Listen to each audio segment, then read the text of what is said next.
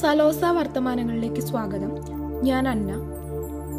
Professor P K Ravindran എഴുതിയ കാലാവസ്ഥാ മാറ്റവും പാരീസ് കരാറും. ആഗോള താപനം ഒരു വസ്തുതയാണെന്നും മനുഷ്യന്റെ പ്രവർത്തനങ്ങളുടെ ഫലമായി പുറത്തുവിടുന്ന കാർബൺ ഡൈ ഓക്സൈഡാണ് ഇതിനു കാരണമെന്നും ഏവരും അംഗീകരിച്ച സാഹചര്യത്തിലാണ് പാരീസ് ഉച്ചകോടി നടക്കുന്നത്. കാർബൺ ഡയോക്സൈഡ് ഉത്സർജനം ഇന്നത്തെ നിലയിൽ തുടർന്നാൽ താപനില മൂന്ന് മുതൽ അറുപത് ഡിഗ്രി സെൽഷ്യസ് വരെ വർദ്ധിക്കാമെന്നും ഇത് ലോക ജനസംഖ്യയുടെ നല്ലൊരു ഭാഗത്തിന് അപകടം വരുത്തിവെക്കുമെന്നും പൊതുവെ അംഗീകരിക്കപ്പെട്ടിരുന്നു.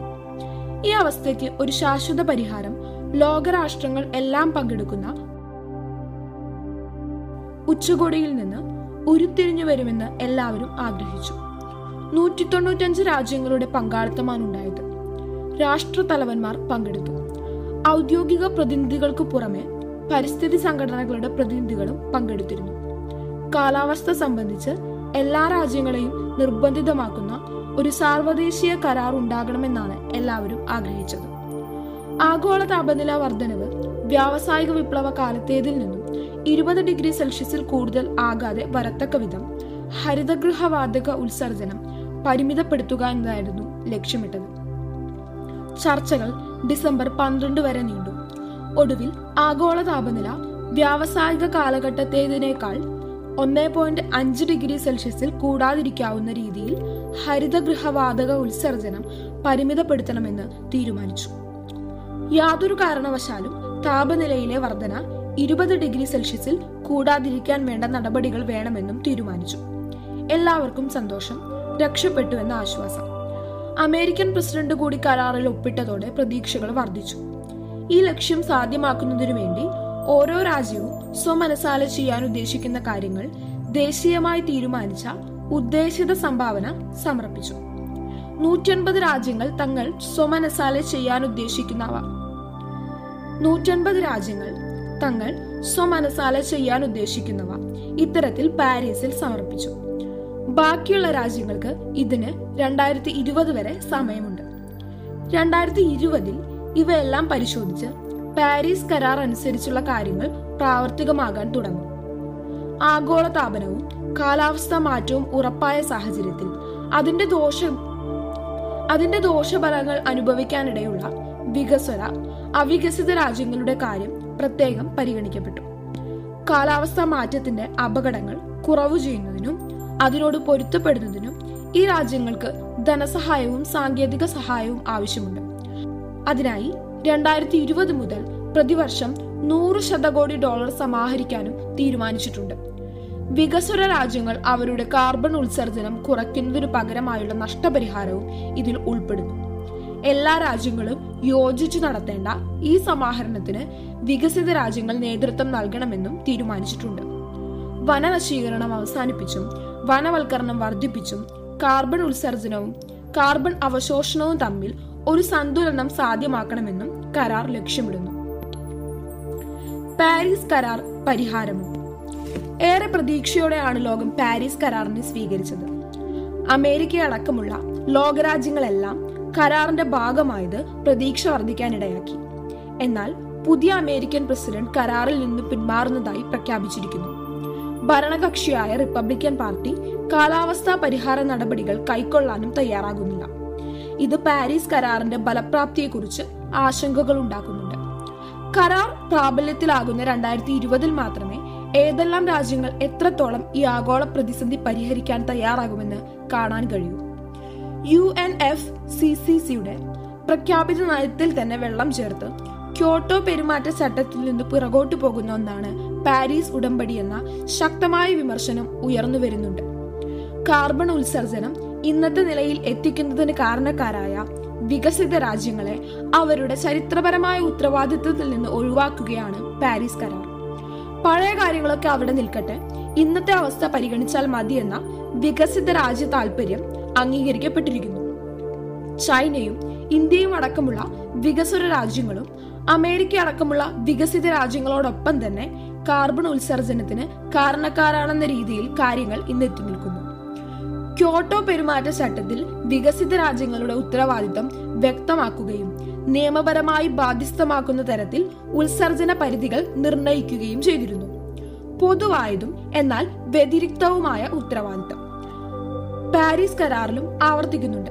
എന്നാൽ വികസന രാജ്യങ്ങളിൽ മുൻനിരയിലുള്ളവയെ വികസിത രാജ്യങ്ങൾക്കൊപ്പം കണക്കാക്കുന്ന അവസ്ഥയാണുള്ളത്. പ്രതിശീർഷ കാർബൺ ഉത്സർജനമല്ല രാജ്യത്തിന്റെ മൊത്തം കാർബൺ ഉത്സർജനമാണ് കണക്കിലെടുക്കുന്നത്. രാജ്യങ്ങൾ സ്വയമേവ നടപ്പാക്കാൻ തീരുമാനിച്ചിട്ടുള്ള നടപടികൾ അടങ്ങിയ ദേശീയ ഉദ്ദേശങ്ങൾ രണ്ടായിരത്തി ഇരുപതിൽ മാത്രമേ പരിശോധിക്കപ്പെടുകയുള്ളൂ. അവയിൽ സ്വയം സംബന്ധിച്ചിട്ടുള്ള പ്രതിബദ്ധത നിശ്ചിത കാലപരിധിയിൽ പരിശോധിക്കാനാണ് തീരുമാനം. വിവിധ രാജ്യങ്ങളുടെ പ്രതിബദ്ധതകൾ പൂർണമായും നടപ്പിലാക്കിയാൽ തന്നെ ആഗോള താപനില വർധനവ് ഇരുപത് ഡിഗ്രി സെൽഷ്യസിൽ താഴെ നിർത്താൻ പര്യാപ്തമാകുന്നില്ല എന്നാണ് കണക്കാക്കപ്പെട്ടിട്ടുള്ളത്. പൂർണമായും പരിപാലിക്കപ്പെട്ടാൽ തന്നെ രണ്ടായിരത്തി ഒരുന്നൂറാകുമ്പോഴേക്ക് താപനിലയിലെ വർധനവ് രണ്ട് പോയിന്റ് ഏഴ് ഡിഗ്രി സെൽഷ്യസിനും മൂന്ന് പോയിന്റ് ഏഴ് ഡിഗ്രി സെൽഷ്യസിനും ഇടയിലായിരിക്കുമെന്ന് കണക്കാക്കപ്പെടുന്നു. ഒന്ന് പോയിന്റ് അഞ്ച് ഡിഗ്രി സെൽഷ്യസ് താപനില വർധനയ്ക്ക് സംഗതമായ കാർബൺ ബജറ്റ് രണ്ടായിരത്തി ഇരുപതാകുമ്പോഴേക്ക് എത്തുമെന്നാണ് ഇന്നത്തെ ഉത്സർജന നിരക്ക് സൂചിപ്പിക്കുന്നത്. താപനില വർധന ഒന്ന് പോയിന്റ് അഞ്ച് ഡിഗ്രി സെൽഷ്യസിന് താഴെ രണ്ടായിരത്തി ഒരുന്നൂറിൽ നിർത്തണമെങ്കിൽ. ഇന്നറിയപ്പെട്ടിട്ടുള്ള ഫോസിൽ ഇന്ധനങ്ങളുടെ എൺപത് ശതമാനവും കുഴിച്ചെടുക്കാതിരിക്കുകയും കൂടുതൽ പര്യവേഷണങ്ങൾ നടക്കാതിരിക്കുകയും വേണമെന്നാണ് ചിലരുടെ അഭിപ്രായം.